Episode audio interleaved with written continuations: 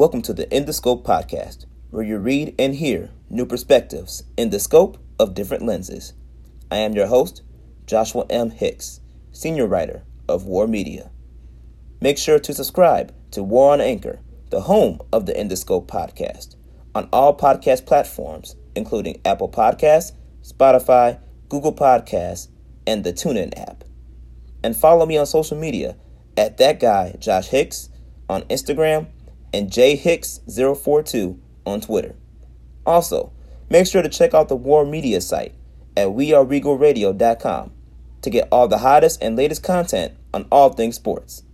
Again, this is Joshua M. Hicks, and welcome to the In the Scope podcast. Hope you enjoy the show.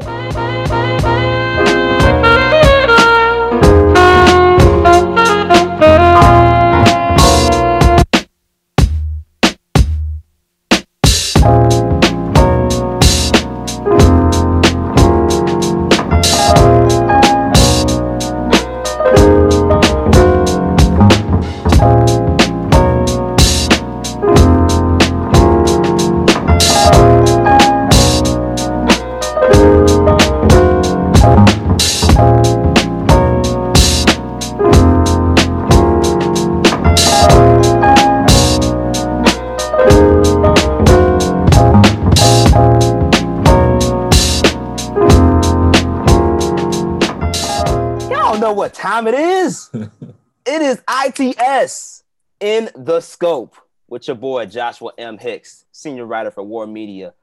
And for those that are listening and not just listening, but watching this on the YouTube, which is of War Media YouTube, subscribe to that channel, by the way. That's where you get all the latest great, great stuff, including this special brother right here, this pretty light skinned brother, rocking the light, rocking the real tight Bulls shirt because of two things. One, it's actually warm in my house. The heat is mm. on in the cold Uh-huh. weather. So I'm gonna enjoy this short sleeve weather while I can in my house.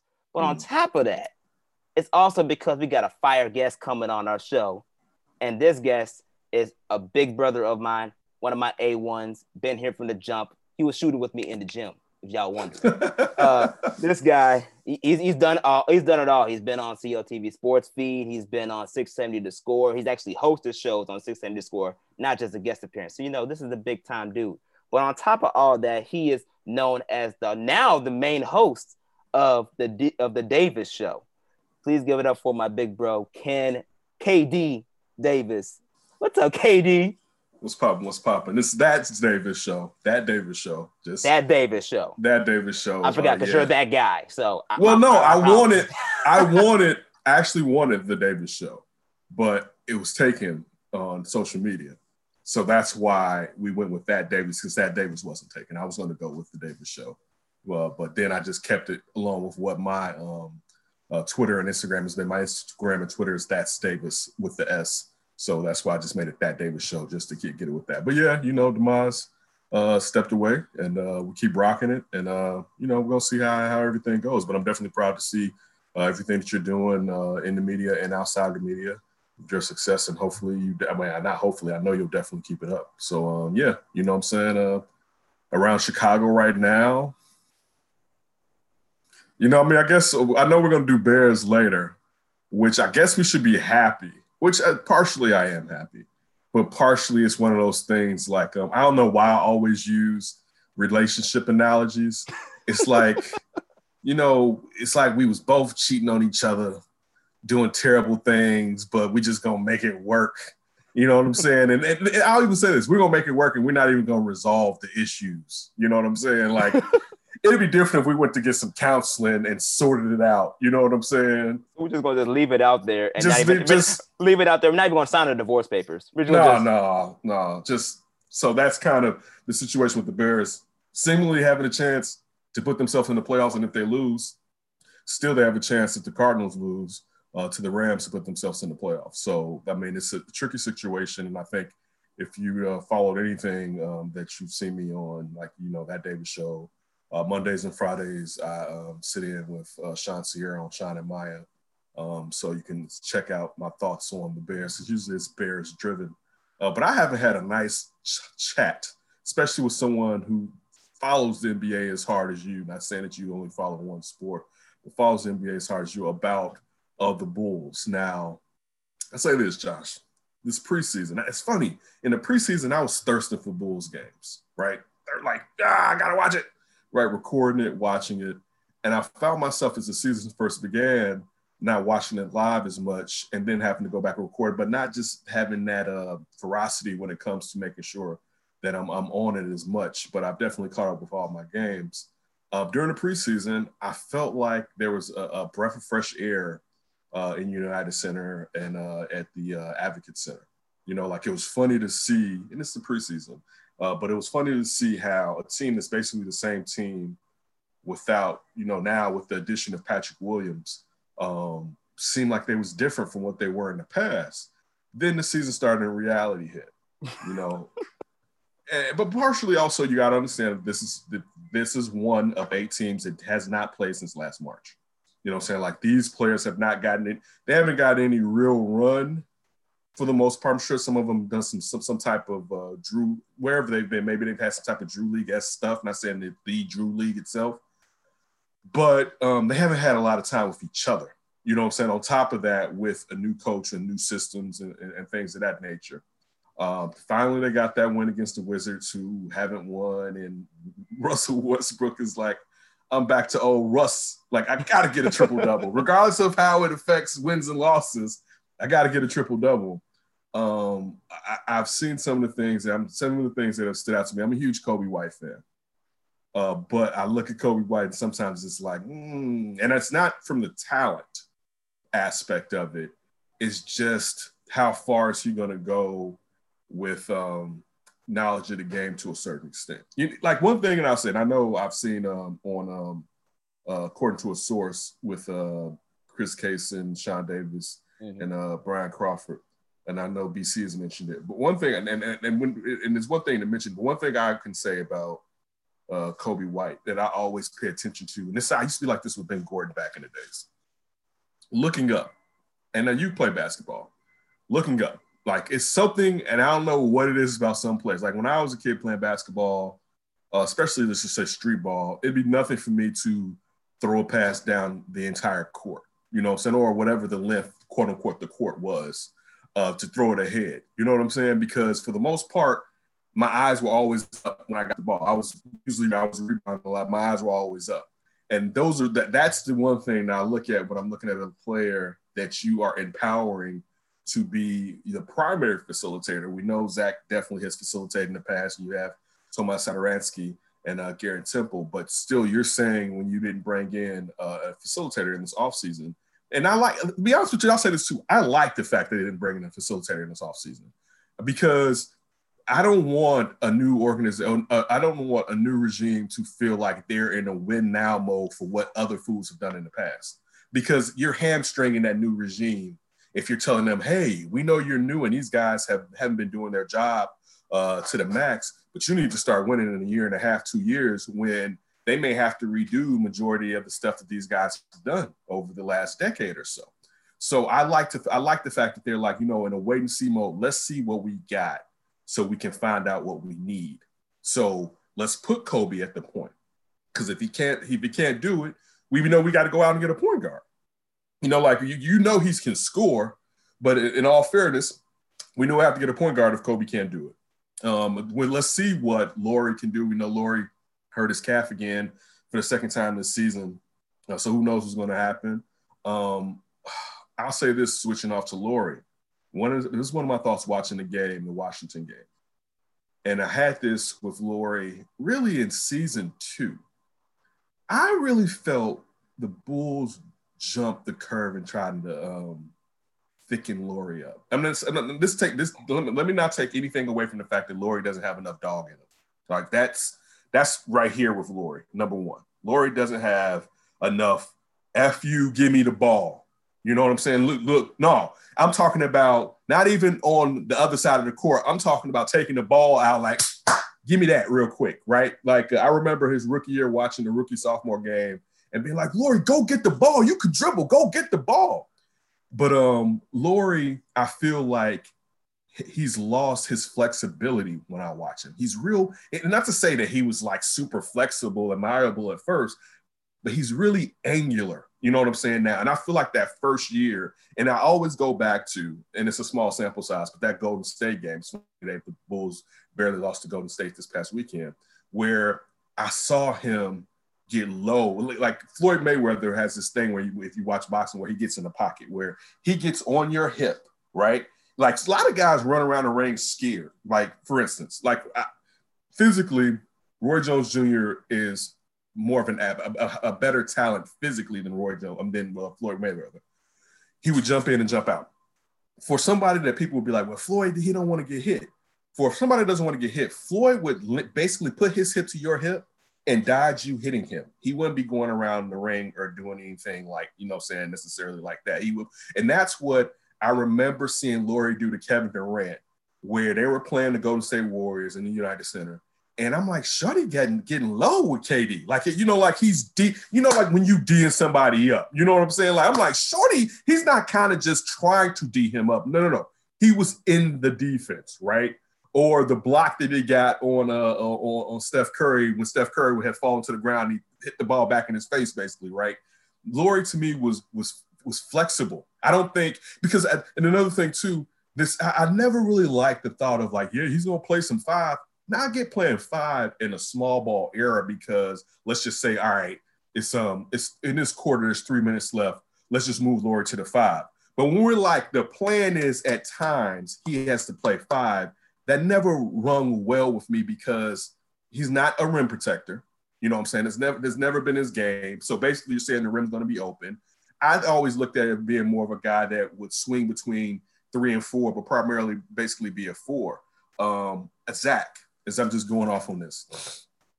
I don't know. Um, it's funny, and you know, shout out to our, our, buddy Tony at NBC Chicago. I saw uh, Bulls beat writer, well, not even beat writer, but NBC Chicago, K.C. Johnson, who since I've been a kid, well, not even a kid, but a grown up, covering the Bulls, talk about you know Zach and how long is he going to lose? Which, you know, when you start seeing people close to the organization make those statements, usually those statements have kind of coming around and the players kind of thinking about it. I think that when you're in a situation with, for instance, Zach and the player that Zach is, that And, and I've been a person in the past and like, man, you got to see what you can get for him. I don't necessarily feel that as much because I feel like I've seen growth in him. But the real problem is can you get a 1A? Because really, you need a one. Really, y'all need like a, a swing guy who can just score. And that Zach is the guy that sometimes is one, sometimes is two. And then let the rest of this be the base around it or move parts around and build a base around it. Because looking around the league, how many Zachs can you really get? You know what I'm saying? Like, how many, like, just, I was in my head, I might ask you this, Josh. So when I just said uh, and it kind of applies to the Josh, I mean, the Zach situation. I was like, damn, if the Bulls could only get like a small forward who can shoot, but also can bang some in the post, it could really kind of help them. And I started going through my, my mind. I'm like, well, who are the small forwards? Dog, if you asked me five, six years ago, I could run down about seven small forwards where I'd be like, man, LeBron, KD, so on and so forth, or whatever. After I got past LeBron and KD, I mean, I'm also just looking for people that are can score. You know what I'm saying? And just looking at guys that like who are the perennial all stars. And I honestly, my mind had drawn a blank, right? And I had to all the, the, the player that I had to go to was actually like like okay, who's up and coming? And uh, he, I mean, he is it, proven, but it was like Michael Porter Jr. You know what I'm saying? Like I'm just saying, give me now. You tell me. Maybe I'm blanking out. Who are the top scoring small forwards in the NBA today? top scoring. Yeah, top Le- scorers. Look, KD, mm-hmm. uh, LeBron, got to put Kawhi up there. Mm-hmm. Um, depends on if you view maybe someone like a Paul George as a small forward. Don't you bring him into this conversation, sir. First of all, this conversation you will not. Listen, listen. If you're talking I, about scoring, I thought about him and I was like, dude, like we really listen. We really want to mess this up, right? That's what we're really saying wow, you want to mess the Bulls up? Let me tell you, first you start off and trade for Paul George, right?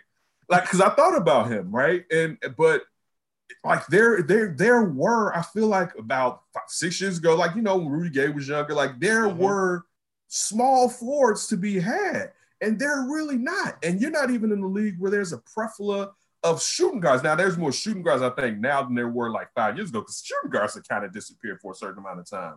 But I, I'm in the fear now of, and it's the worst part.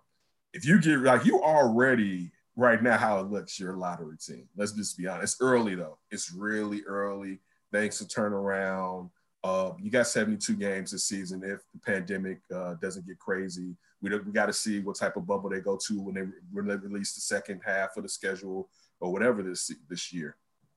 But now I'm to the point where it's like you may want to hold out. And I also thought this when it comes to Zach.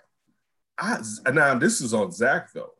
Zach can get a three-year extension, but Zach's three-year extension, I don't want to say it's minute when you're talking about $20 million and, and up. But when you look at some of these other contracts, it's low. It's low money. You're talking about like 21, 23, 26. You know, like, you know what I'm saying? Where that's basically five years you have him locked in. That to me makes him attractive to other teams because mm-hmm. you got Zach locked in at rates of players that have put in players that have proven the I don't want to say proven because some people will say he hasn't proven because he hasn't been on the winning team, but players that have shown the amount of talent that he's shown get paid more money than that. So I mean, I wouldn't, and I thought about this in the summertime. I wouldn't have been against extending him because I think it gives you more power in dealing him because you're not giving him to a team and be like, you got two years, figure it out like, you got five years. And I mean, ever since the, the ACL, for the most part, he hasn't been injury prone here. Not to say he hasn't been nicked up, but it hasn't been a problem where you can clearly say, like, man, Zach LaVine is an injury prone player, um, looks healthy or whatever, is definitely getting out on, on, ball defense, continuing from last season, uh, what you see him doing. Not to say they ever be great, but at least you to see the effort. Um, but if you had someone to go alongside him I think you can really have something and even unlock him a little bit more. But I also say this, and this is the problem. This is really why when I was thinking about it, I would prefer it be a vet, someone who could show the way. But like I was just saying to you, where are these vets at? You know what I'm saying? Like I don't necessarily see them. Um, but I had a lot more hope in the preseason. It was, it was four games, so just let you know how foolish I am. Uh, that the season would start better than it has started so far. I've been a Billy Donovan guy since Florida. Um, and it's going to take a minute, you know what I'm saying? But I think the questions are um, one, what, who is Coby White?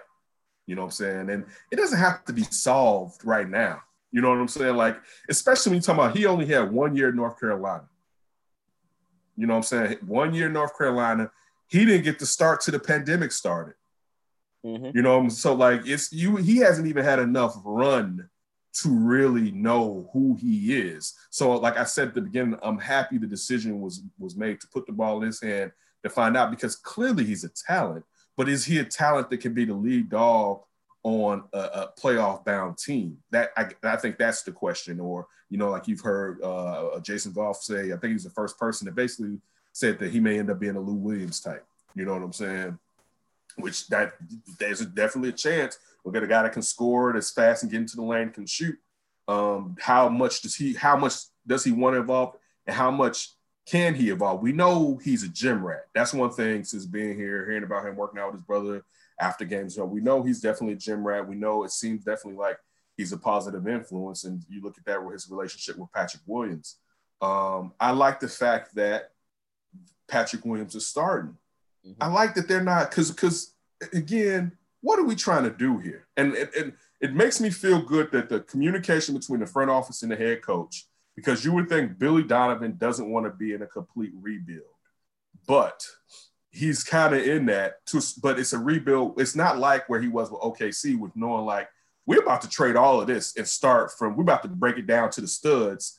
It's we're kind of past that. We have we've accumulated some talent that we may be able to move to bring something in, so we can hasten the pace in this rebuild.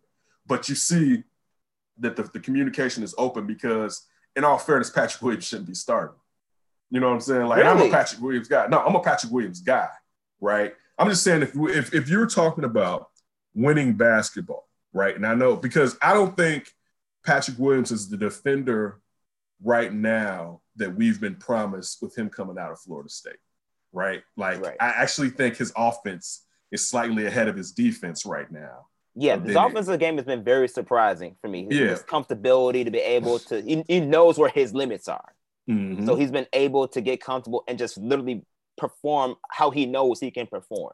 And that's one of the very intriguing things of from coming from a rookie at that young of an age as well is the fact that he knows where his spots are. He knows where his limits are. So he's going to perform at the highest rate and the most efficient rate of where his actual spots are on the court. That's that's something that's very rare for a rookie mm-hmm. at that age. Definitely. So I but look, I watched when when it came out. I did a deep dive into the tape, dude. I mean, I did a deep dive, brother. and I came away, I came away feeling good actually mm-hmm. when I watched the tape because I saw his natural skills. I saw he can dribble. I saw that he he had great mechanics in his shot. Uh, I saw his his willingness to defend. I saw all of that. I don't know how far he's going to go with that. But when I when you got to the fourth pick in the draft, outside of those other three guys, well, let me say not the other three guys, and I mean I, I probably would have taken Edwards, but some of the stuff coming out with Edwards and some of the things that came out of his mouth, and you shouldn't, but it kind of made me like, okay, I don't know about this, right? Shorty, like you you doing too much, right? But when it came to Wiseman, it came to Ball, I would have I would have been in on both of them, right?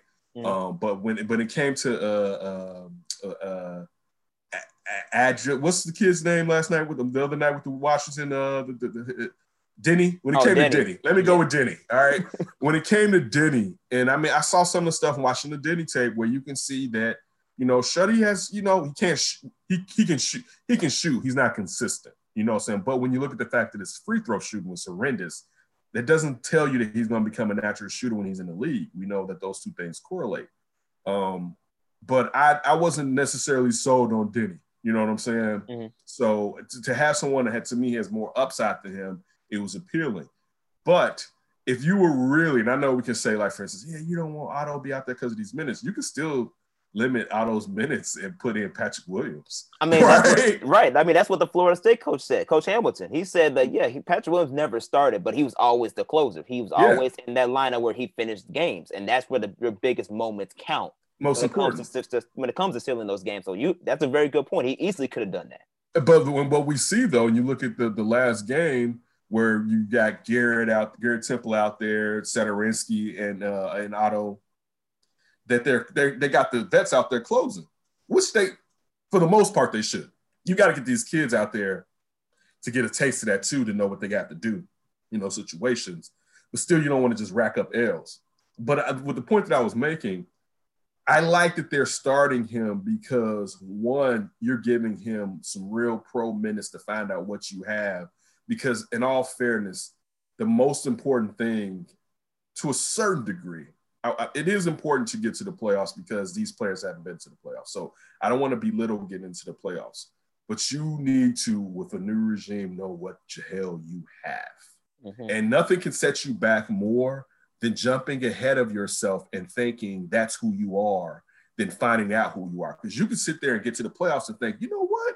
We're young, uh, we're a young coming team, and then a year later found out, oh man, that was a blip and an outlier. That really isn't who we were. We just got hot that year during that stretch. And if we would have known that, we would have we would have handled this differently. You know what I'm saying? Right. So that to me is like I like the fact that Arturas and Mark are, are and, and also Billy Donovan are they they are focused in on what do we have here and taking time to do it. Not coming in here like man, this is mine. I'm gonna do no, no. There's some talent here, but let's find out what this talent is capable of and how far can it go and does it necessarily blend with what we want to do moving forward so I, those are the things like from the outside looking in I, I, like i like that they, they're making those moves and giving those players the tick they deserve but also at the end of the games trying to win some of those games too um, so i like that but i, I would have i would prefer and even though i want a lottery pick let me not lie because this draft is going to be better. Like this is a better draft.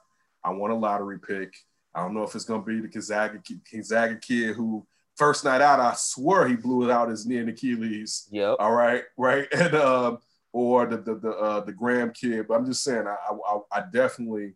Uh, and I was looking at a mock draft the other day. It was crazy. I was looking at the mock draft for 2022, and they had the Bulls as the second pick, getting the second pick. And I was like, "Damn, this guy worse. It got that much worse." it's like, like, and we're like, okay, listen, look, I, and I'll be honest, I wouldn't be upset with two years in the lottery. That that's about it though. You know what I'm saying? I wouldn't be because I do the part of bringing in what we what we think. Part of bringing in Arturas Karnisovas and Marc Eversley is the fact that we think they're builders through the draft too, particularly Karnisovas, right? Mm-hmm. I want to use that. If this is one of his talents, I want to see that implied, implemented on the team that I care for. So especially when you're at like it'll be different. We're not talking about a team that's winning. Like man, you know what? We'll need to do they to tear this thing down and get into the lottery. No, no, no. We're talking about a team that's a lottery team now, mm-hmm. right?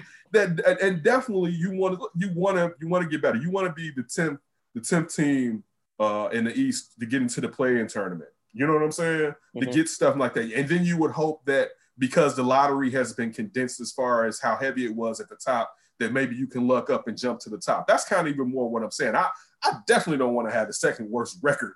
You know, so I'd rather have the 10th, right? Or the ninth, right? You know, I, I, I don't want to see them necessarily do that. But again, we, we, I think you always have to look at the fact that this has never been a team that brought in uh, premium free agents in their prime. Yeah. Yeah. And hopefully the front office can change that. Um, but also, that's going to have to take a second. But hopefully, the front office can change that. But in knowing that, you have to build like some other teams that don't bring in free agents. Now, I don't want to just say small market team because there's some decent sized markets where you like Philadelphia. How many free agents have you seen go to Philadelphia? It's not a small market team. You know what I'm saying? Like you know, there's there's definitely listen when when the, the when the the, um, the Sonics were in Seattle. You know, like how many? I'm talking about elite. You know what I'm saying? Like how many big time free agents did you see end up going there? You know what I'm saying? So you can't just say necessarily. Look, Houston. Look, look, listen. Yep. Houston's the, the third, we they they on our ass, fourth and third largest of, uh, population wise in the country, right? Mm-hmm. Who do you see me like? You know what? I'm going to Houston when and free agency commences. You know, I mean, some markets, and that's a warm market climate too. So right. you know, the excuse of it always being where no one's going to come to something cold. No, they don't even come to New York. All right, to say the least. Now, there's reasons ownership alone, alone but still, you know what I'm saying? So until you can prove yourself, because I, I do think the brand is strong enough that if you prove like, man, listen, we win it. People be like, that's that brand is strong. I look and, and I mean everything else is gone now. Like D Rose has, if there was a stigma of coming behind Jordan, Derrick Rose ended that stigma. You know mm-hmm. what I'm saying? Like, you know, and unfortunately, due to the fact that Derrick, uh, Derrick hurt himself, it's not even like the, the glare of if Derrick is going to hurt you if you decide to come here. So the brand, the Bulls brand is powerful, but there's nothing behind it. Or I'll put it like this: players, a free agent player is asking you, can you protect and not just protect, but uplift uplift my legacy? That's what when I signed to your organization, because I'm I'm listen, I'm KD right now. I'm one of the greatest players. I'm one of the greatest scorers ever. One of the greatest players ever. Right. But what I'm asking you to do is strengthen my legacy. All right. And that's that's what play that's what big time players are asking organizations to do. All right, not just don't mess it up, but can you strengthen my legacy to where 10, 15 years from now, people are like, damn, look at so and so, right? On top of that, he played there. That's what they're looking for. And the Bulls haven't proven to anyone they can strengthen your legacy. So why would I trust them with my with seven of my prime years when y'all are, are out here uh, seeming lost in the woods. You know what I'm saying? Like, so th- that's at, at, once they can prove that they are a, a, team that's reputable and you can trust in the fact that they're going to do what they need to do when they make these great decisions. Yeah, it's cold here, but it's a, if you own Chicago, it's a whole type of different vibe. You know what I'm saying? And in all fairness, no one's really owned. Derrick had it for a second. You know what I'm saying? Um, it's funny we was talking about uh, we, we always talk about man if they if the Bears had drafted uh, Deshaun Watson because again with Patrick Mahomes coming out of uh, Texas Tech, no one knew Andy Reid got him straight. I think Sean Payton could have done it in Kyle Shanahan, but no one knew he was going to turn into that. Right? You'd be a liar. But just think about thick chain Deshaun Watson. Deshaun Watson was a Chicago Bear quarterback. He would be on all the commercials you would see. You know what I'm saying? Like it would be crazy how people if he was doing what he does in Houston with our defense, right? Mm-hmm. And be, a better a better a lot of allotment of players around him than they have down there on offense, right? He would he would be the biggest star in Chicago. The Cubs, you could say Kris Bryant and Anthony Rizzo kind of had had it, but they didn't ha- they didn't have it have it like that. You know what I'm saying? And Chicago's looking for that dude. You know what I'm saying? Like it's open for, and it's, it's actually it can be open for several dudes, but it doesn't have that dude. And right. that that's what Arturas and Mark and Billy Donovan have to really prove, unless they're gonna do it all through the draft, that you know what, come here. Now maybe they got to get somebody, NBA player who has the connections with all the all the great players. You know what I'm saying? We see that all the time. Now, Zach, you know, not, I'm not putting this on Zach, you know what I'm saying? Um, because again, you look at the small sample size, uh, Zach coming out of UCLA, being in Minnesota, who's he around in Minnesota, really just Towns and Wiggins, you know, like who can he build? Like, I don't, I don't even know anything. I've heard very little about his AAU team. Mm-hmm. You know what I'm saying? So, you know, you, you know, it all comes to stuff like that.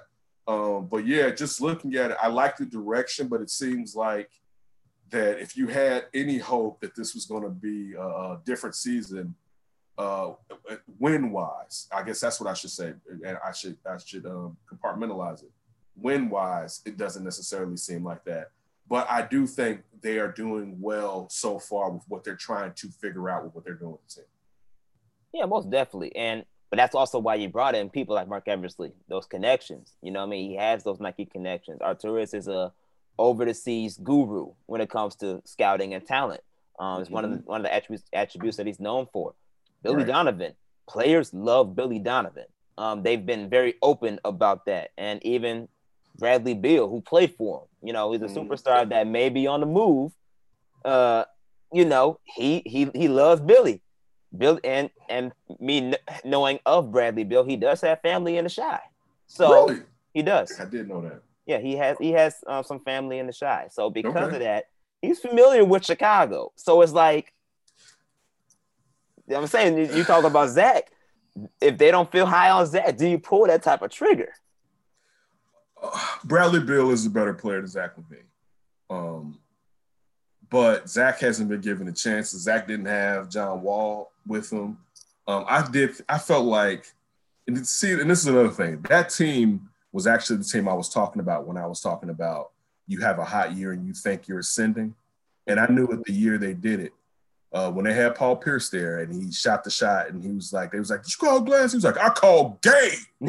um, they let they didn't resign uh, uh, Paul Pierce, and I, I, that was always a mistake because you needed that type of veteran, especially when you have young, uber talented players like that. And someone to say like, look at the big three, we had to figure it out. You know, so I know you guys are younger than that, but you guys have even more of a chance to do something because you're so young together already.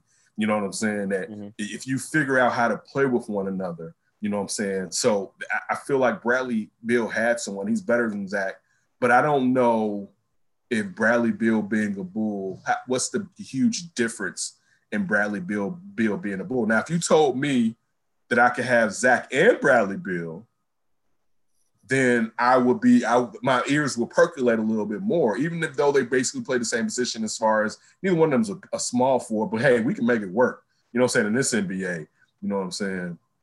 Neither one is a small four, but when you talk about you have that much firepower, and due to the fact both of them can shoot for the perimeter, the spacing that you would have, you know what I'm saying? Like if you just had put some more pieces around them, that you're moving. But if you're telling me, and again, Bradley Beal's a better player than Zach um, if you're telling me I'm just swapping Zach for Bradley Beal, I don't know how far I'm, we're going. And then on top of that, and I brought this up with, with Zach's contract. Man, Bradley Beal got a different type of contract. Mm-hmm. You know what I'm saying? He got a contract contract. You know what I'm saying? Like when you're talking about at the end of that, you're gonna be listen, at the end of that deal, let's just hypothetically say if you sign Zach to an extension, a three-year extension, right? At the end of Zach's three-year extension, I think he may be making upper the upper 20s, right? Bradley Beal's going to make a forty million dollars. It's two Zachs basically, as far as how much he's getting paid. Yeah. So I'm not again now. If you're telling me, and I'm not saying that again that I that this is this is a, a move. You're telling me you're going to get someone is like a, a, a the beard uh, uh, James Harden, right? Which with an enormous contract, but you can see what damn near by himself, even though he's had a player alongside of him, what he could do in the West and you extrapolate to that what he could do over here in the East, yeah, I could see that that, that, that there's apples and oranges to him and Zach really with that. You know what mm-hmm. I'm saying? Like there's, you know, but you he doesn't want to come here because he's tired of losing, or not even losing, but just not winning at all. And um, it's just it, you're in a situation where your best bet is to evaluate what you have, to really evaluate what you have and then go forth and see what you necessarily need and what you may need to give up on this roster to acquire what you need. Because you listen, you got Coby. If Coby, like if he's part of the future, if he's not, you got Coby, you got Lauri, especially if you can rehab uh, some of Lauri's market value. You got finally, I, I, guess the last couple games, and you know how I feel about Wendell. Wendell. you know, because it's so it was blowing my mind. This uh, dude, you know, he was running a point guard at, at North Carolina in high school, right? Well, Wendell's gonna be listen. Wendell's gonna be the fulcrum for the offense, right? He's gonna be shooting threes. He's gonna be out on the arc, and the offense sometimes it was like, what the hell are you talking about, right? And now you see since Wendell's went back to being in the paint, he's got two double doubles, right? Like, stop playing. That's not his. That's not his game. Like that's like, listen, you would you would you look. It's funny. We would see, and you you're balling. We'd be like, man, Wendell's handle is is nice. You know, to be his height, he got a little sweet handle. You ain't never in your life said that about Wendell Carter, right? Like, man, he got a little sweet handle to him, man. You see, them passes, dog. Did you see that no look? Did you see, dog? That bounce pass he hit right there to like. So when you're trying to tell me now that, and I mean, it was in all the media reports in Chicago, that offense gonna be right through Wendell. When Wendell's gonna be like playing point center sometimes, whatever. It was like, yeah, okay. I'm happy that it seems like for the time being they win because that's not his game. You like push Shorty down there low. You know what I'm saying? Mm-hmm. Let him hit the 15 footer if he's 15 foot away. Let him get the putbacks. If he let him sit there and dive to the basket and cut. Yeah, and then listen, if if if, if in that he's doing well, it expands, then great. But you're not even trying to get the best out of him for what necessarily his skill set is, because that wasn't the skill set I saw. And I saw him and Bagley at, uh, at, at Duke that one year or whatever and it was never. I know his shooting was better there, particularly from the perimeter. But it was never one of those things where you was like, man, Wendell boy, if they can really unlock. Now I know they gave Bagley a lot, especially had to change the defense because Bagley couldn't play defense there uh, when they was at Duke or whatever. But still, I didn't ever saw that with Wendell. Wendell, what I necessarily I think that. So I mean, again, put them in the best position. But you, you, one thing you can discard packs. They didn't leave the cupboards bare you know, there's definitely there's talent here to either grow with or use to bring in more talent. So I mean, there, there, this there's some hope, but um, we're gonna find out because I mean, to be honest with you, and um, one thing is that you, the people that you have running your organization, or Marc Eversley is definitely making some calls, but it falls on Arturas. And this is the first time it fell on Arturas to where he is the last say so. You know what I'm saying? So yeah, we can have hope that things are going to go well because it's different, but we're still going to have to find out the truth. You know what I'm saying? And right now it's the honeymoon period. Um, at least for unless something something happens, you know, on court or off court. Um, I would think this year, unless they just, well, I think even if they're extremely bad this year, people won't, won't be happy, but they'll still give them a pat. It'll fall. I bet you it'll, partially. Some people will break up with these guys in charge. It'll fall on the old regime, but after this season, you're gonna have to either show direction in uh, um, personnel moves or show direction in the fact that they're winning more basketball games. Everybody listening right now, you're listening to host of that Davis show, Ken Davis. my brother, my my man. Let's transition to these to these Bears, man, because all of a sudden now they want to start winning. Uh, you bring Mitch back, and dude is gotta gotta give credit where it's due. Dude's balling, and you know, there's so much uncertainty uncertainty with the Bears now that it's like, okay, if they win Sunday, they're in the playoffs. Mm-hmm. A part of me doesn't like that.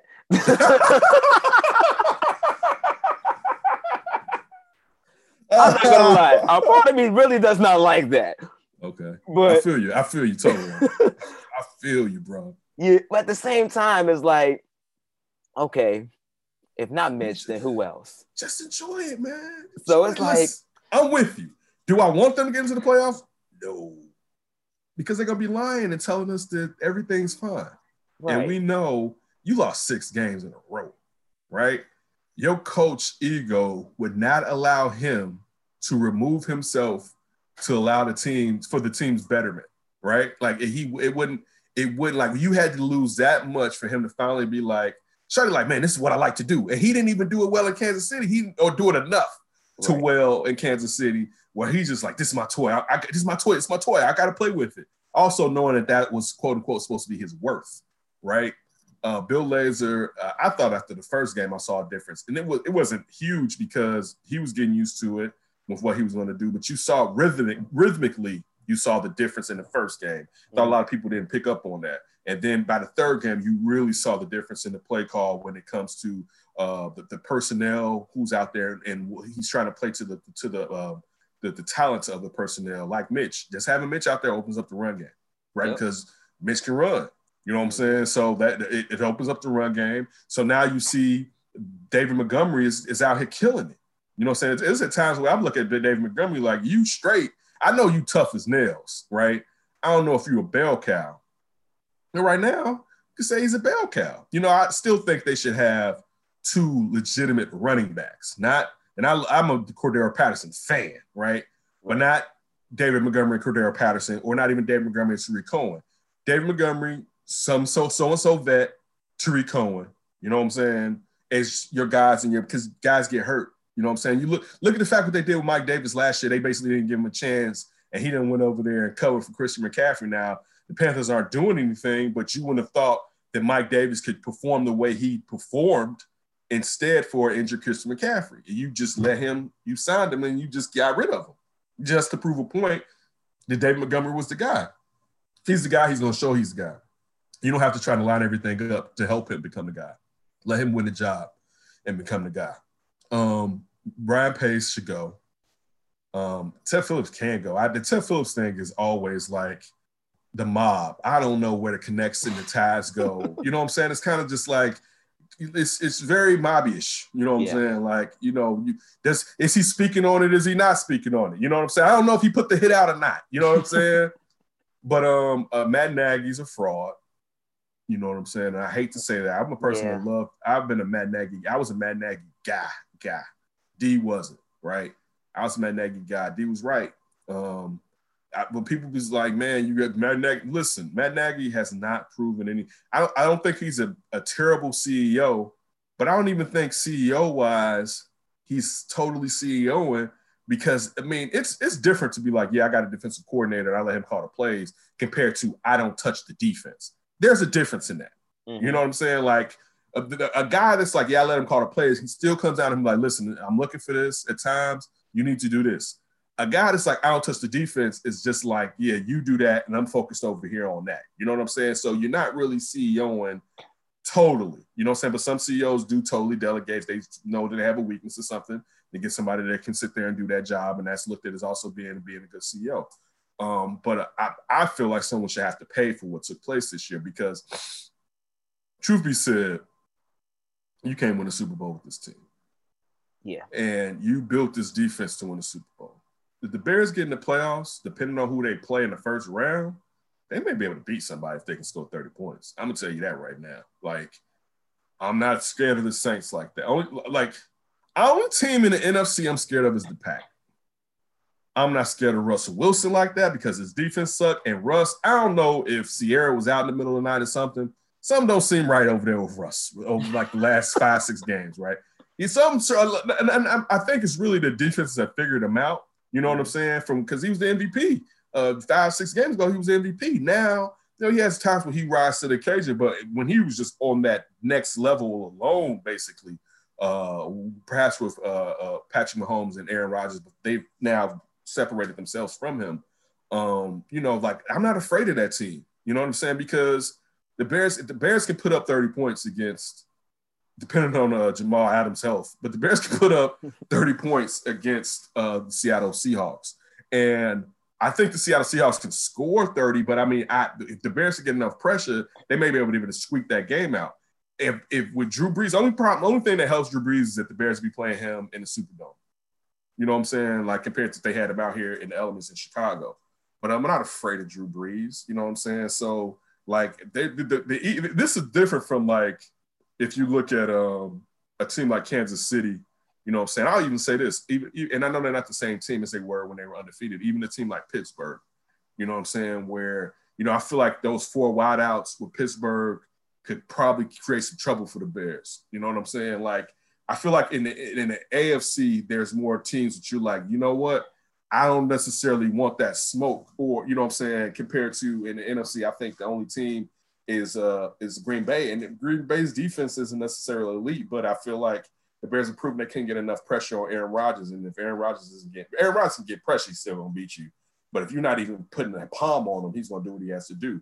But at the end of the day, even if the Bears do succeed, I know they're gonna sit there and and, and cover uh, and one because of the pandemic and they don't want to pay for someone to do a job they're not doing.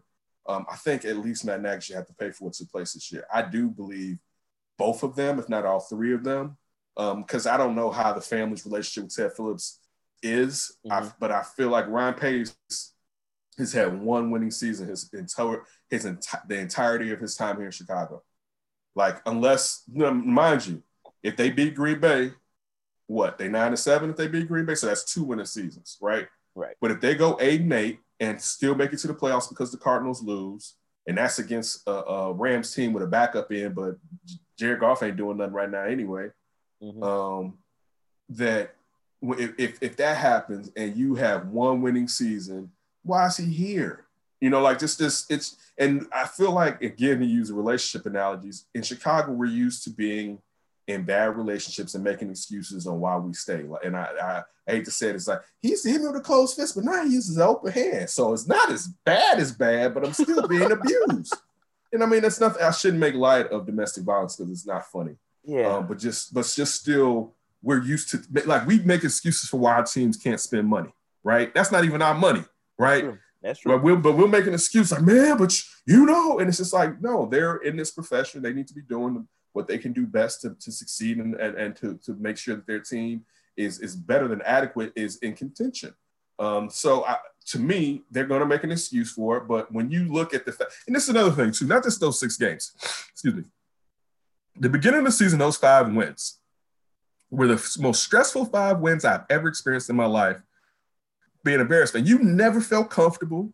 When you were watching those games, it didn't feel like, man, we up. This is a wrap. Well, a lot of times you're coming back it, like now, and uh, of course we want them to lose, but now like this last few games because they're scoring, you're like, oh, okay, this this game is about over. You know what I'm saying? Like you you see the the the, um, the other team's offense. You know they score a little bit, but then they struggle and they score a little bit, and so you know through that rhythm that they're not going to be able to get put up thirty some points like the Bears. The Bears defense isn't going to allow them to um to catch up, which is cool. Mm-hmm. But still, what happened to this initially in the year? What about last year? Last year, and again, Lazor wasn't here, that's a blown year. What about the fact that Matt Nagy never consistently put Mitch Trubisky in the best situation? Yeah. Like, because I mean, it's not that Mitch is perfect, but you can win some games with him. Is what's been shown. Like you can, and again, maybe that maybe this, maybe he need to get benched before he can really lock in, lock in too. You know what I'm saying? But still, what has Matt Nagy proven that he deserves more chances? Because I, I feel like he's been given the best chances. And if I was Ryan Pace, because I know Ryan Pace has to be happy because his biggest blunder is Mitch. And right now it's like, well, maybe it's not a blunder. You know, maybe I right. still made a mistake, but it's not a blunder. You know I'm saying? If Mitch can go out here and, and be the quarterback on a winning team. You know what I'm saying? So like that, those are the things when I look at this Bears team. I don't expect them because what Green Bay has to play this week to secure up the number one bye, uh, since only there's only one bye in both divisions. Uh, so I don't expect them to beat Green Bay. I mean, listen, this could get out of hand.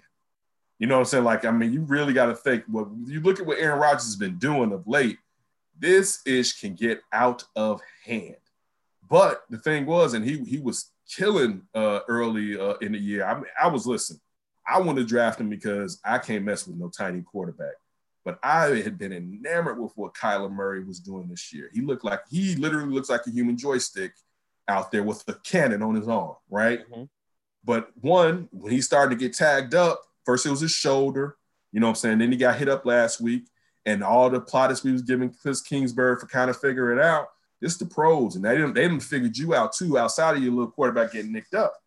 Um, so the Bears may luck into it because the Cardinals haven't been the Cardinals um, really the last few weeks. You know what I'm saying? And they may back their way, way into the playoffs. And I don't even feel like if they won and got in, it should be um, enough to where everyone's safe, but I damn sure don't feel like if they back their way in or don't get it at all, everyone should be safe. You know what I'm saying? So that's just necessarily how I feel. Um, I feel like the Bears, we should ask for more from that organization. They should ask for more for themselves for the amount of money they spend on that defense. That's facts. But you know, the Bears gonna bear. So we'll see how they we'll see how they they gonna, they gonna bear. They're gonna, they gonna bear. bear. So we'll see if they stay around. But let's just say for some reason a miracle comes out of the woodworks and the, the pandemic ultimately changes their minds for some reason and all three of these guys are, are gone. Who would hmm. you replace them with? That's a, that's a good question and a hard question because who's open? Like the name, who are the name names that are open? Like we don't even really know like who are the supreme general managers and talent evaluators. I, will say this, and of course, he's black. I go after Louis Riddick. Yes, I've sir. been a fan of Louis Riddick for the long, but also it's because um, Louis Riddick's connection, like to Andy Reid with the Eagles and that coaching staff and all of that.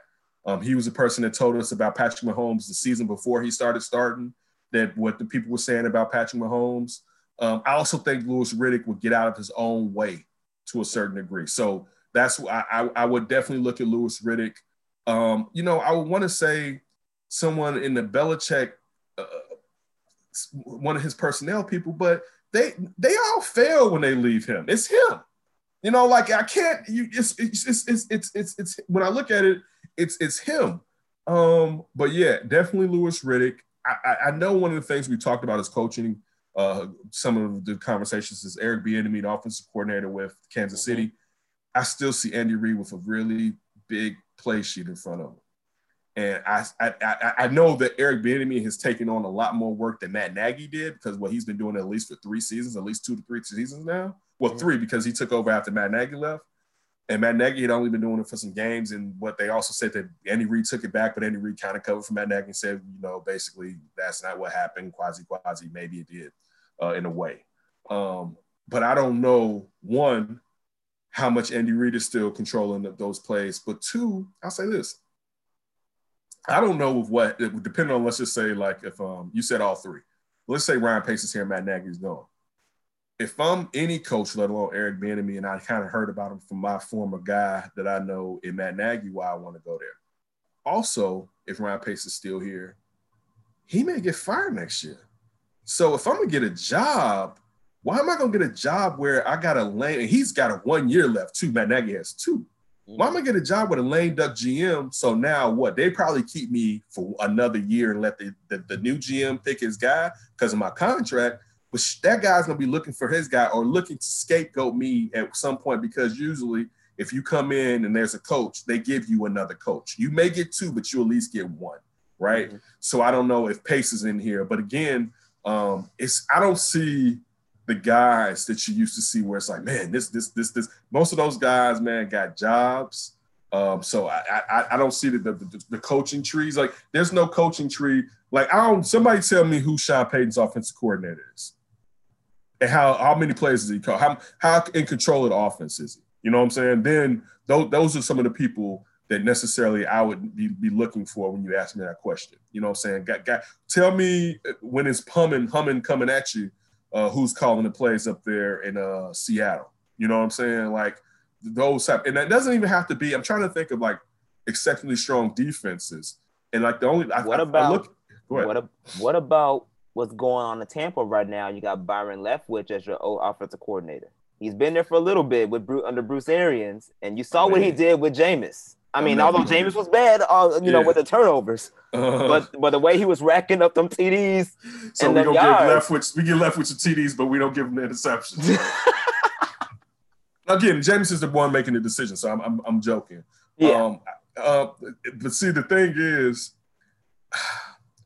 I need to know how malleable Byron Leftwich is because it seems like with Bruce Arians, BA isn't as malleable, and he's like, you know, half of the game we're gonna play uh, uh, risk it, uh, risk it, no biscuit, right? Mm-hmm. And then we gonna realize we got a stationary quarterback that we need to keep a tight end on the chip, right? And Max protect his ass so he can get the ball out and do get to dinking and dumping. And also, Tom Brady still has a nice arm and go downfield with the ball. I don't, so I wonder how much of that Byron Leftwich is calling. And does Byron Leftwich, is he the person that's like, BA, we got to switch to Tom's to the Tom style, right? We, we tried your style. Mm-hmm. You know what I'm saying? So those are some of the thoughts that I would have to have because uh, bringing in Tom Brady, I never got why it was still going to be this vertical, this total vertical passing game. Of course, you're going to have vertical uh, schemes in it because you know how to do it. And once the, you you open up the field through one running the damn ball, you I won't even just say through play action, you was gonna get you're gonna get safeties probably coming down or looking a little bit more. You're gonna be able to go vertical a little bit easier. And plus, you got five guys that can catch. You know what I'm saying? Like just if, if just play football, you're gonna be able to go vertical. Just if you play fundamental football, you're gonna be able to go vertical uh, and not always have to max protect. But when you're like, man, we just passing this rocket going vertical with this old QB and he can't move his feet, it's gonna be an issue. Uh, but I wouldn't be upset uh, with Byron Leftwich. I've definitely been a fan since Marshall. You know what I'm saying uh, with Byron Leftwich. But I, I, again, I don't I don't even have my post. This is something I feel like I used to have my post on more uh, back in the days. But also because I feel like everyone's been ran through, and we've kind of the new names have proven not to be who we thought they were going to be uh, necessarily. Because look at uh look at like Lance Lynn. You know what I'm saying? A, a, a year a year ago you like, yeah, you look at the Chargers now, it's like, son, what is you doing? Right now, I hate to say that, poor brother. It's like, dude, right? Like, no, bro, you're gonna be out here. He listen, you like him because he's gonna probably be looking for a job. All right, unfortunately. Yeah. You know what I'm saying? So it, it, I look at those types of situations. Look at college coaches. You know what I'm saying? Like, can you get, uh, um, can you get Dave from uh, Ohio State to come here. Mm-hmm. Can you get um, Lincoln Riley? You know, somebody sooner or later is gonna get Lincoln Riley. You right. know what I'm saying? Like, if, you know what I'm saying? We already see Urban Meyer's two teams at least are on him. This week he has to say what he has before he brings the murderous elite to whatever city he's gonna bring to the NFL. Um, so I don't. I, I, I just can say it for sure.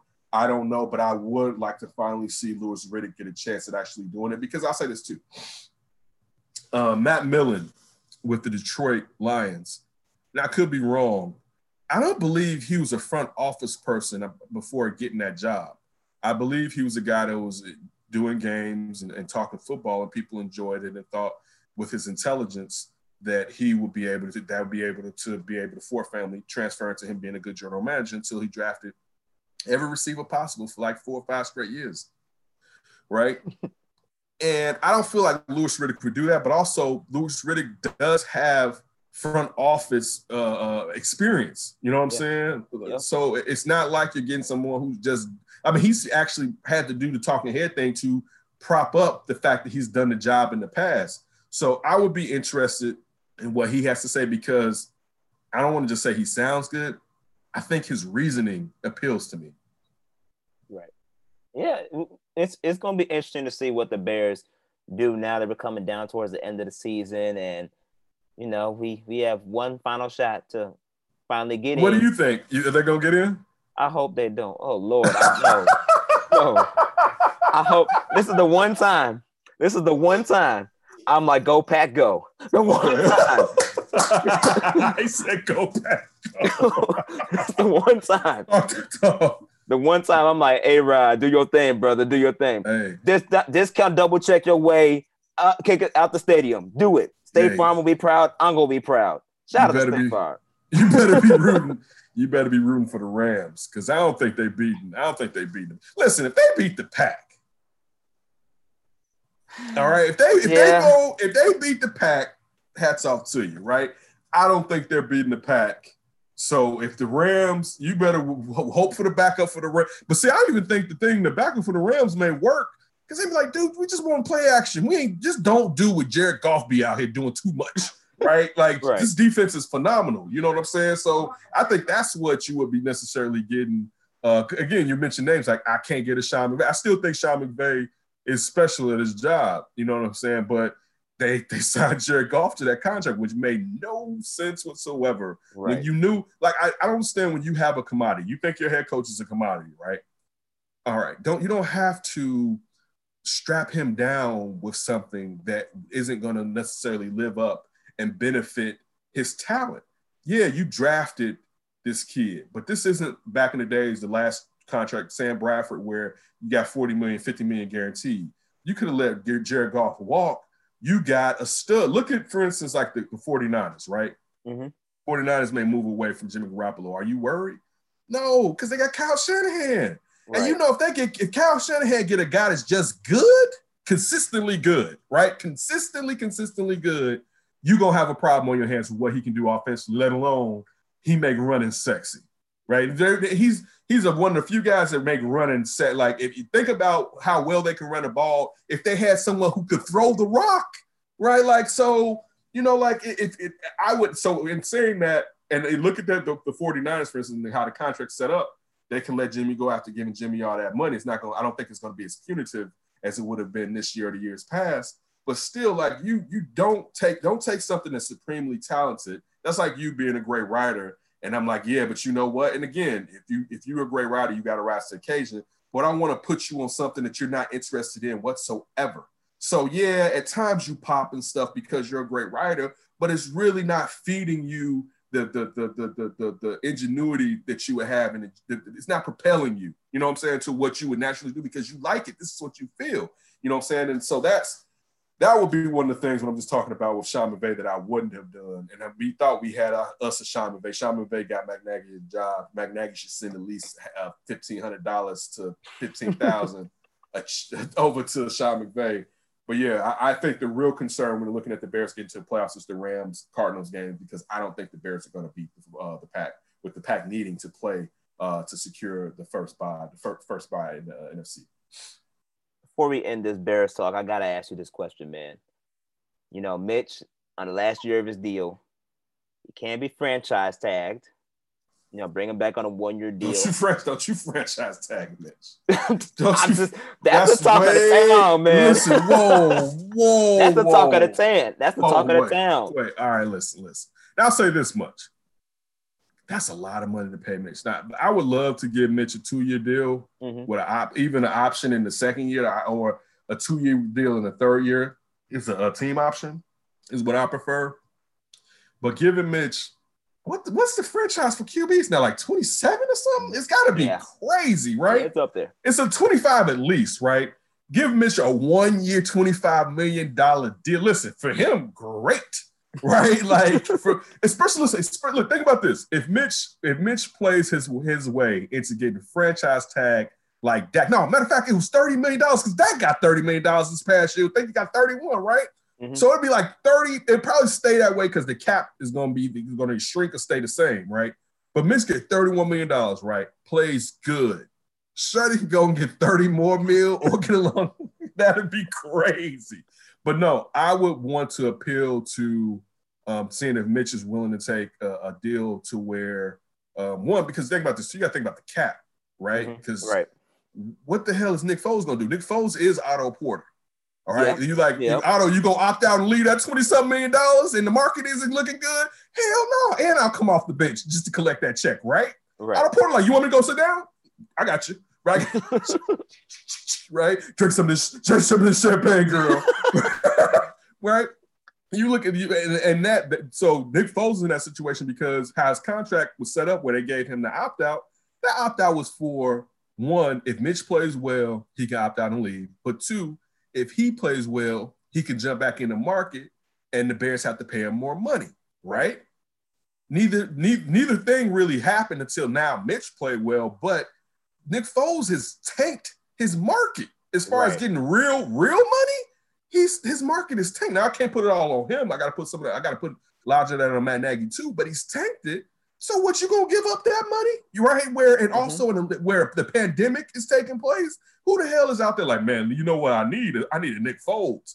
Like, hey, look, Philadelphia got Jalen Hurts. I mean, as far as if even if you're looking at trying to have him go back at, at uh, Carson Wentz and trying to figure out which one of those, that's not gonna happen because they got Jalen Hurts unless you know they they move uh, Carson Wentz and want to have a bet behind Jalen Hurts. You know what I'm saying? And that's a, that's a, that's an interesting scenario because Carson Wentz is on the move. You know, he he could be on the move. He wants to be on the move. He yep. He I ain't trading near one. I ain't, guess what, Carson? you gonna be here next year, buddy. You know, because one, it hurts them. Like the cap, cap wise, it hurts them. And like you can't have both of them. You know, Jalen Hurts is on a, a, a, nice rookie deal, right? We don't really have to make a move to him because he's a second round pick till next year. Because what you got at least for three years right. when they when they're a second round pick before you have to give them that because you can't give they don't get the fifth year. I think the fourth year is where you could sit there and and uh, and, uh, and, and hit them with the um what's the name to where you know somebody has to match it or whatever. Um, so no, dude, I'm not I'm not moving Carson Wentz for nothing. Carson Wentz gonna sit his ass down, right? That you were out there doing that, like, and you guys gonna make it work. You know what I'm saying? At least to where when we could trade, like, first of all, I gotta get your stock back up, dude. I'm not. Are you nuts? Like, it's like I'm like, no, like, so I mean, so I'm gonna trade Carson Wentz and take a take dead money on the cap to get what a second round because I mean, maybe it's listen. There may be teams out there that think they can figure them out, and maybe give you a, a back end of the first. But still, even getting back here to what you're asking about with Mitch, I would prefer them to give Mitch a two-year deal because you got to look at the fact you have to resign uh, uh, Allen Robinson, and you can't right now. And so now, when we are talking about resigning Allen Robinson, we weren't talking about resigning Mitch, right? Right. Now you're talking about having to resign Allen Robinson you got players that are getting to the end of their their, their deals already and getting older, and Akiem Hicks. Uh, Kyle Fuller has probably got like a year or so left on his deal. Maybe it's two years or whatever.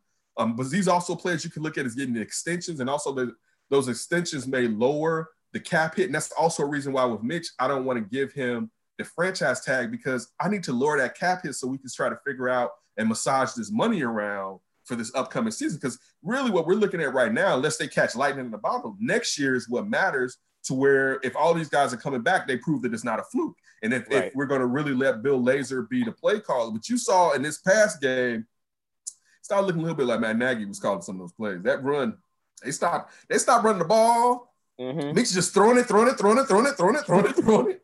And it's just like, hmm, like you know, Matt Nagy was like, "Listen, Bill, it's the Jags.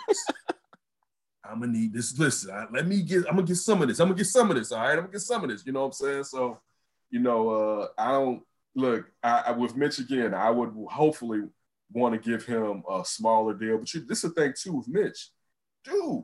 There may be some some teams out there that think they know what they can do with him, and mm-hmm. the money may not be the same that the Bears could give him, or it may be equal. But he can look at the opportunity as being better because one, if Matt Nagy's going to be back, why do I want to be with Matt Nagy? Right? So if if um if Bill Belichick comes to call, if if if Jimmy Garoppolo is let go from the think about the team that that traded get the hornswaggled uh, Ryan Pace into thinking that they or somebody else was taking Mitch to trade up one spot mm-hmm. for Mitch Trubisky, right? If he ends up as a 49er, but still, just I mean, there's some uh, attractive if they if they're open to him. There's some attractive head coaches. I don't want to say markets, I want to say head coaches that you can be like, man, you know what, this dude, he can set me up to where I can get paid, right? He can set right. me up to where I can win.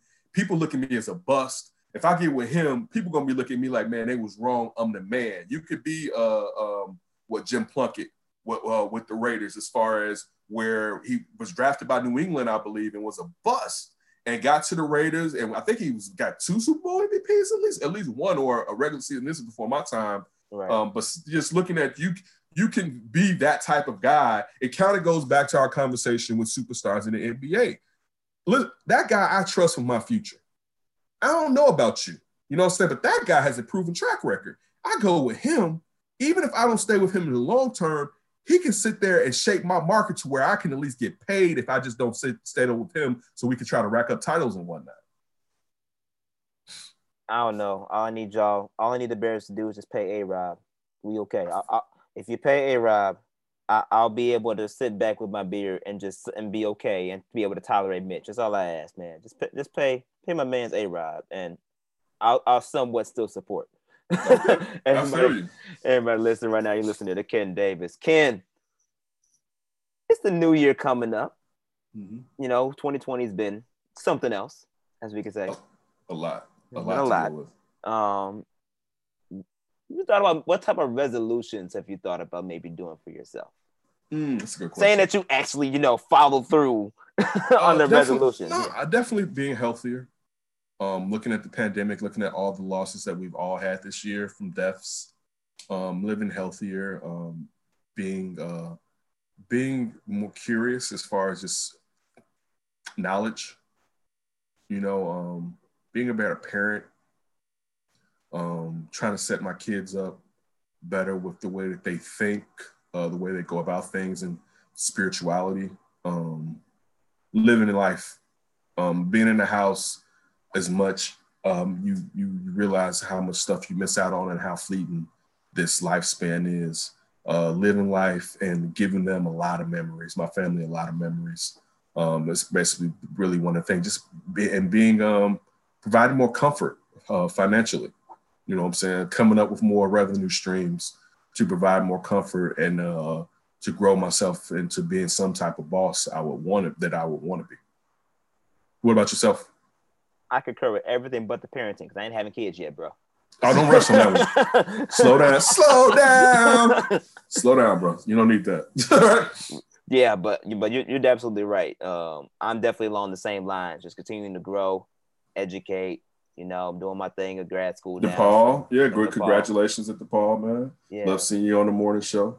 Yep, appreciate that. So I'm, I'm you know continuing to grow, get that um education network, um, and continue just to put in that grind, man. You know, we're a grinding group, we're a grinding family, and uh, you know, continuing to play the way play the patient game, but also seize opportunities when they come up, right. and um, you know, continue to grind and better myself in every in every facet, mentally, you physically, get, spiritually. You're gonna get there. You'll get there. It's not even a question. It's just uh, when it's gonna happen. It's not even a question. You're gonna get there, man. Suwu to you as always. My dude. My dude. we from Chicago, y'all. We didn't we didn't anywhere we Oh god. What you got coming up next, man? Um, definitely um getting back into getting to some interviews. We kind of went away from. I kind of let I had to let I gotta let Ryan rock Ryan uh wanted to do a show. I'm like, dude, he was talking about going to Vegas for the for New Year's. I'm like, just go, right? Enjoy it, just go. Uh bring, trying to get consistent, definitely uh looking to uh, bring you definitely you got to do more flips um to grow that out. Yeah. Uh, but stuff like that. You know what I'm saying? Uh more consistency. Also just looking at a different way to do it or a different way to present oneself um, I, I, guess that's what it is a different way to accentuate the attributes that are your God-given talents. And I, I think that's one of the uh, focuses that I, I, really want because I think there's a lot of um, different lanes for for us, but we get caught up in trying to do the lane like we've seen the lane necessarily been done, instead right. of looking into oneself and trying to exploit your own God-given talents. You know what I'm saying? And that, that's something I haven't done enough of, let alone consistently. And just grinding on it. So um, that's one of the things that this year, as I delve into this being the year of, um, I'll kind of say doing it by myself, but I got Ryan, and it's not my show, it's Ryan, my show. You know what I'm saying?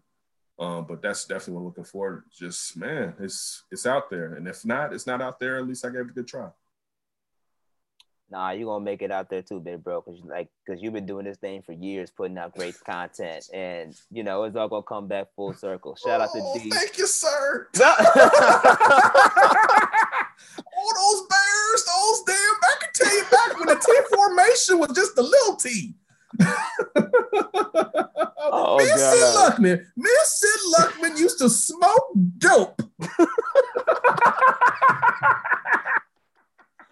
Never change, Ken. Never change. Shout out to D. Shout out to Shout D, D, former co-host of the D and the Davis show.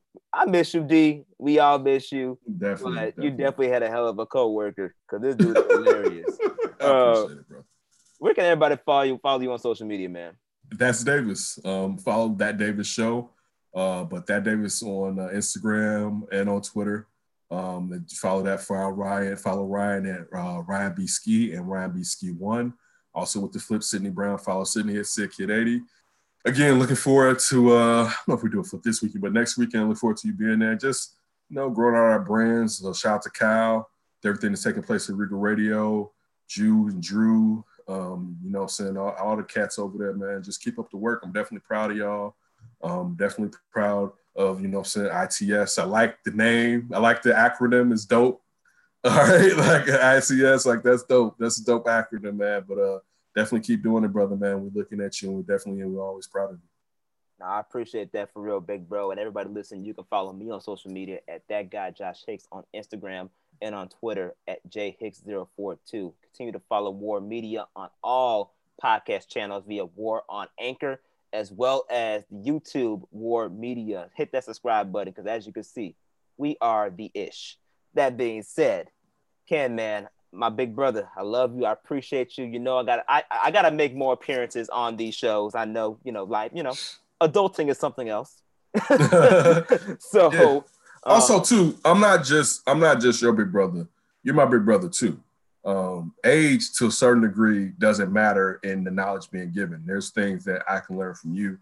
Um, I'm never one to be like uh, I'm somebody's uncle, like because uh, to me you have to put in time for someone to be saying that. Like just because like you somebody, I'm be like, oh yeah, that's Uncle so and so. Like no, you know. So I appreciate because we have spent time together. But yeah, um, I, I, see you um, and definitely uh, keep. I can see where you're going with it You know what I'm saying? Just keep your nose to the ground, man, and you're definitely gonna get there. Shout out to you with the house. I know you're gonna be out there with the silk robes, smoking jacket. That's gonna get you. That may be the trouble right there. Right? that may be the trouble right there. But uh, definitely proud of you, man, and just keep to the ground. Stay healthy as always, man, and just take care of yourself. That's the only thing I ask, man. I don't, I don't need anybody else uh, being sick and being in the hospital. You know, since let alone someone close to me, um, someone as a friend like you that's to all our brothers, man. You know I'm saying? I need to go get checked out. I was supposed to have a colonoscopy this year, but I was afraid to go due to the pandemic. So that's still got to be taken care of this year. So you know, you never know, man. But definitely, I think that's the thing, man. Uh, take care of yourself. Um, this is a real fleeting ass life. You know what I'm saying? And um, live it too. That's one thing. I, I you said that I got to live life more. Yeah, that's I have to live this life um, and stop walking through it sometimes, and, or just letting it walk past me. Oh, that's real though, and I appreciate that. We definitely got to do better. I'm gonna make more appearances on your shows, and uh, back at you. Ask me any. I'm here anytime you need me, man. Just ask me. I'm here. I'm finally. I made it. I made it finally. Damn, right? I gotta say the best for last, right? It's 2020. It's 2020. God, she was like, I'm gonna this holidays. Ain't nobody coming on. I'm gonna see if I can. You coming on? Okay, okay. Yeah, you know, back back in the day when me and Butterbean used to shoot up right on the West. Listen, West Side was different. Oh, that's That's Davis, everybody. That's Ken Davis. Ken, big dog. I appreciate you. I'm a, obviously gonna keep up with the, everything that you're doing. Back at and you. hope you have a good new year. I had to bring. I had to bring. I had to end this year with a bang and I, you. and you definitely brought the heat as always, my mm-hmm. man. So appreciate, appreciate, you. It, Keep doing your thing. We'll stay in touch and talk soon. Always, man. Be safe.